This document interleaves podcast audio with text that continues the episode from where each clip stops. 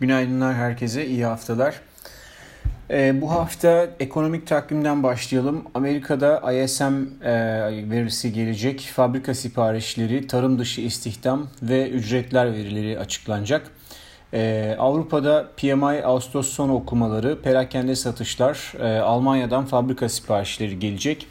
İngiltere'den PMI verileri e, gelecek. Yani e, neredeyse veri yoğun sayıl, sayılabilecek bir haftadayız. Ayrıca bu sabah Çin'de Ağustos ayı PMI verileri açıklandı. E, imalat PMI 51.0 ile önceki verinin ve beklentinin çok az altında geldi. Çok önemli bir farklılık yok. Ama e, her durumda kritik eşik olan 50'nin üzerinde. Dolayısıyla bunu pozitif e, düşünülebilir belki. E, imalat dışı PMI ise 55.2 ile hem beklentileri hem de öncekini aşarak güçlü gelmiş durumda.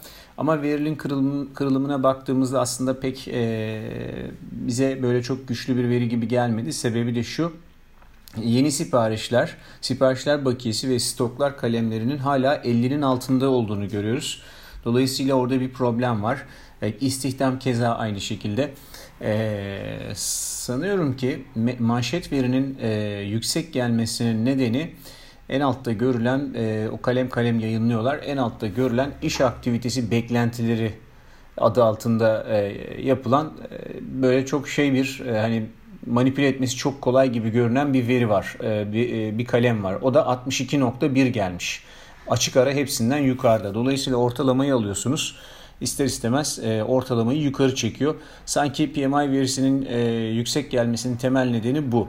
Dolayısıyla e, benim bakış açıma göre bu PMI verisi aslında çok güçlü değil. Ona rağmen dönüp piyasaya baktığımızda Asya'da bu sabah e, Japonya, Çin ve Hong Kong endekslerinin e, hepsinin iyi artılarda olduğunu görüyoruz. Diğer endeksler ise çok hafif eksilerde görünüyor.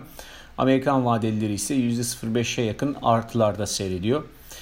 E, piyasalar için daha fazla önem taşıyan e, tahvil faizlerine baktığımızda Amerikan 10 yıllıkları %0.72-45 ile haftaya yatay başlamış vaziyette. Dolar endeksi ise piyasa için önem taşıyan ikinci varlık bu da.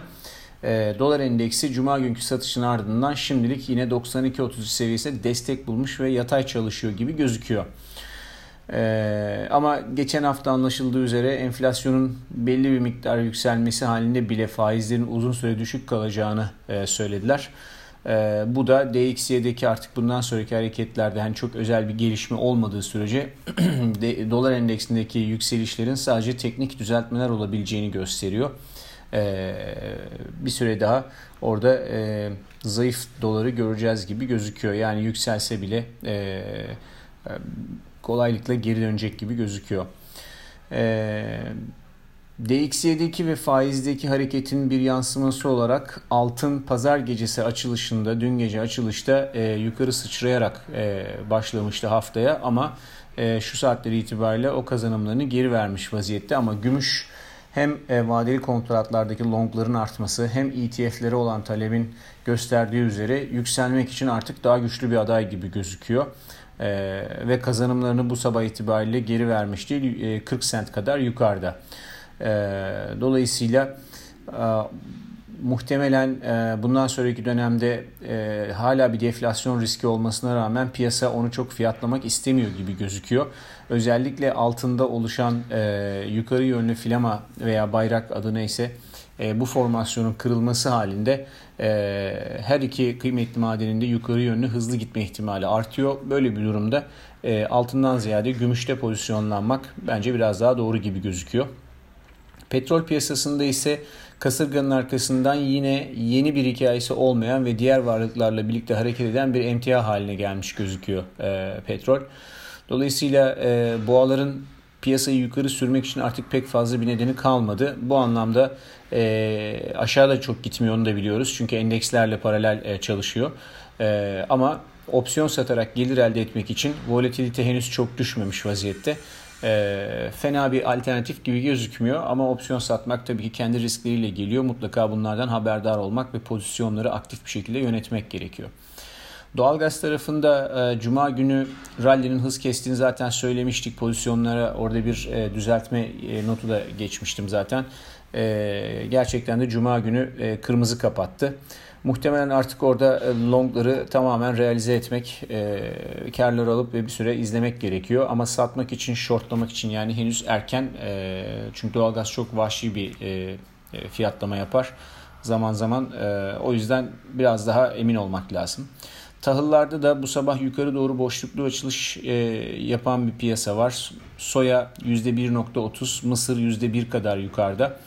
Ee, ilk öneri yaptığımızda bunlardan alım yapamayanlar için belki bir fırsat e, gelecek. Çünkü e, soya piyasası, soya kontratı e, aktif vade kontratın ömrü boyunca, boyunca gördüğü en yüksek e, fiyatlara çok yaklaştı. E, bir ufak bir kar realizasyonu geri çekilme görülebilir. Mısır'da 200 günlük yine aktif vade 200 günlük kontrata geldi. Dolayısıyla burada da bir e, geri çekilme ihtimali artar bu hafta içerisinde. E, eğer bu olursa e, pozisyon alamayanlar belki ufak yeni pozisyonlar deneyebilir. E, ancak şu an için birazcık daha sabretmek gerekiyor. Herkese iyi seanslar, iyi haftalar tekrar.